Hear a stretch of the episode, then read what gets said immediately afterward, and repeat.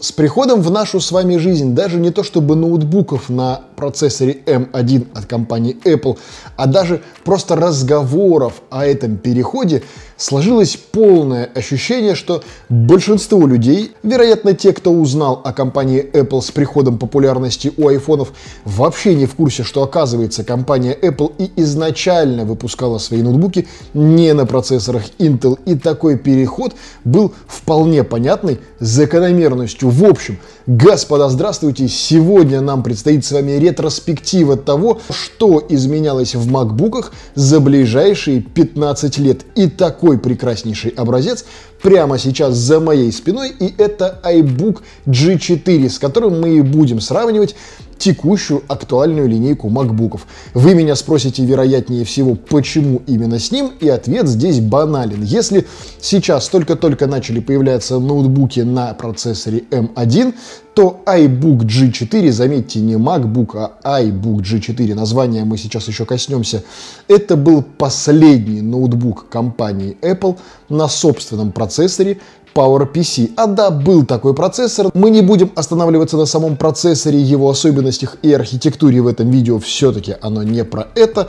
Лишь, наверное, стоит упомянуть, что это был процессор, который разрабатывался компаниями Apple, IBM и Motorola совместно для своих устройств. И, кстати говоря, на этой архитектуре процессоров до сих пор выпускают, например, серверные IBM System P э, с операционной системой AX. Крайне интересная штуковина. Так вот, прямо перед нами именно этот образец, последний из созданных на собственном процессоре. Далее компания перешла на Intel и ровно с тех пор MacBook называются MacBook'ами. Ну, то есть изначально существовал iBook G что-то там, в нашем случае G4 это последнее поколение. Кроме того, существовала продвинутая версия под названием PowerBook G, ну, допустим, 4. Как вы все прекрасно понимаете и можете, я так думаю, что самостоятельно провести аналогию, это то, что сейчас называется MacBook Pro. С переходом на Intel, собственно, название i сменилось на Mac, и так и появились MacBook и MacBook Pro. К ним еще потом в номенклатуру добавлялся и MacBook Air, уже позже со временем, но факт, изначально сама смена названия была произведена именно в момент смены процессоров и перехода с PowerPC на Intel. И это, кстати говоря, был, ну не сказать, что дикий геморрой, но бомбежа в сети тогда еще на форумах было просто невероятное количество, потому что так же, как сейчас, вам нужно было понимать, какое приложение уже поддерживает Intel, какое только на PowerPC, какое из них вообще Universal и может быть использовано и там, и там. Ну, короче, это был дикий головняк, примерно такой же, как испытывают сейчас пользователи ноутбуков с переходом на M1. К вопросу о том, что, в общем-то, во-первых, все циклично, а во-вторых, ничего страшного в этом нет. Сейчас технологию отладят, и все будет зашибись. Но сегодня мы все-таки не об этом, и наша с вами задача сравнить эти ноутбуки и понять, а что же менялось и какие технические и инженерные решения предпринимались в те или иные годы. И начинать по традиции, как это ни странно, но стоит с комплекта. И если комплект текущих макбуков прост до банальности и скучен, это, собственно, сам ноутбук, к нему длинный проводочек USB Type-C и Type-C-шная зарядка, яблочки, макулатура и, в общем-то, здрасте. Комплектность поставки iBook G4 в 2005 году была следующая. Сам ноутбук, блок питания, кабель для этого блока питания, VGA-адаптер-переходник на монитор, к слову говоря, отдельно еще была возможность приобрести видеоадаптер на колокольчике вообще. Также в комплекте шел набор программного обеспечения на компакт-дисках, шнур для подключения к телефонной линии по розетке RG11, руководство пользователя, документация, буклет партнера macOS и, разумеется, традиционнейший комплект наклеек, который испокон веков существовал во всей технике Apple. Вот такой вот жирнющий комплект был, когда вы раскрывали коробку с iBook G4. В самом ноутбуке с первого взгляда читается правоприемственность и становится понятно, откуда все те очертания и линии ноутбуков, которые есть сейчас, они были и изначально, причем появились именно в iBook G4. G3 все-таки очень сильно отличался вообще от нашего текущего представления, как должен выглядеть ноутбук. А вот именно G4 стал отправной точкой в дизайне ноутбуков компании Apple и по сей день. Крайне непривычное нам к текущему моменту соотношение сторон 3 на 4, которое сменилось давным-давно на 16 к 9. И сейчас мы как бы вот смотрим на это и думаем, что за раритет на те времена это было не только нормально, но и вау. Особенно еще и то, что разрешение было 1024 на 768, а работало все это дело под управлением аж целых 32 мегабайт видео памяти карточкой ATI Radeon. В базе у нас было 256 мегабайт оперативки, два слота расширения с поддержкой аж до 640 мегабайт памяти. Впрочем, я в свое время вставлял и гигабайт абсолютно без каких-либо проблем, двумя планками по 512. На те времена это был просто невероятно жирный жир. И 40 гигабайтный аташный винт, как правило, от фирмы Fujitsu.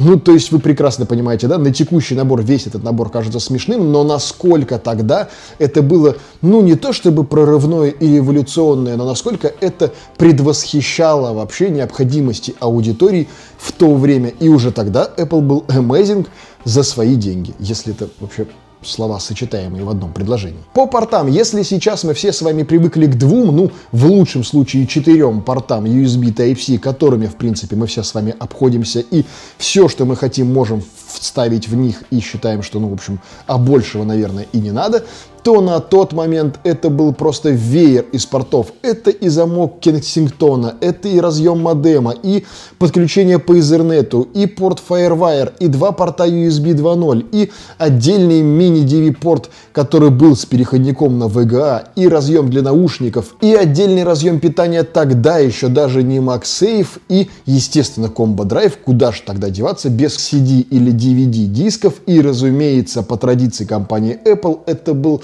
внутренний. Вспомните такие приводы на своих ноутбуках, как они ущербно выезжали, надо было ткнуть кнопку, он выезжал, туда вставляешь диск. Нет, здесь ты прямо внутрь самого ноутбука это вставлял, и это тоже воспринималось как абсолютнейшая магия. Многие инженерные решения, безусловно, сейчас могут вызывать вопросы, но тем не менее некоторые из них очень хотелось бы, чтобы сейчас также присутствовали. Так, например, в ноутбуках тех времен была прям Magic съемная батарейка. Ничего не мешало вам ее взять и заменить в любой нужный вам момент. Более того, у этой батарейки на манер современных пауэрбанков была возможность нажать кнопочку и посмотреть уровень заряда этой батарейки. Представьте себе, компания Apple делала это еще тогда. Ну и согласитесь, сейчас ну, кто бы из вас не хотел к своему ноутбуку иметь вот такую вот батарейку, которую можно было просто в легкую, в любой момент вставить, заменить и, в общем-то, продолжить работать дальше. Я бы к своему MacBook такое совершенно точно хотел. Ну и, в принципе, когда ты, конечно, эти ноутбуки вот так вот берешь и сравниваешь, да, по весу это было 2,7 килограмма.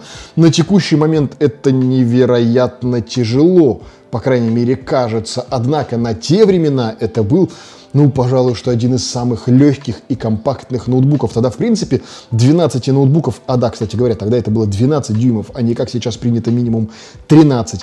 Так вот, 12-дюймовых ноутбуков тогда, в принципе, практически не существовало, а настолько легких и компактных, что ты мог просто вот так вот одной рукой взять его, бросить куда-нибудь в сумку и пойти с ним куда хочешь. Ну, на те времена это было просто вау. Даже по соотношению к тому же iBook G3, G4 это был невероятный скачок. И как бы сильно эти ноутбуки не менялись и насколько бы сильно не шагнули вперед инженерные технологии, самое главное, что остается за эти 15 лет неизменным, это притягательность этих ноутбуков. Вот даже сейчас ты крутишь в руках 15-летний MacBook и думаешь, блин, ну насколько же круто это все выглядит, насколько же вообще умеют делать и насколько могут в дизайн. Другое дело, что можно рассуждать на тему того, что сейчас эксплуатируют то, что придумали еще 15 лет назад. Впрочем, не сказать, что вещь такая уж удивительная. К чему вообще было это видео? Это, по сути, всего лишь ретроспектива того, как менялись устройства внешне и по начинке.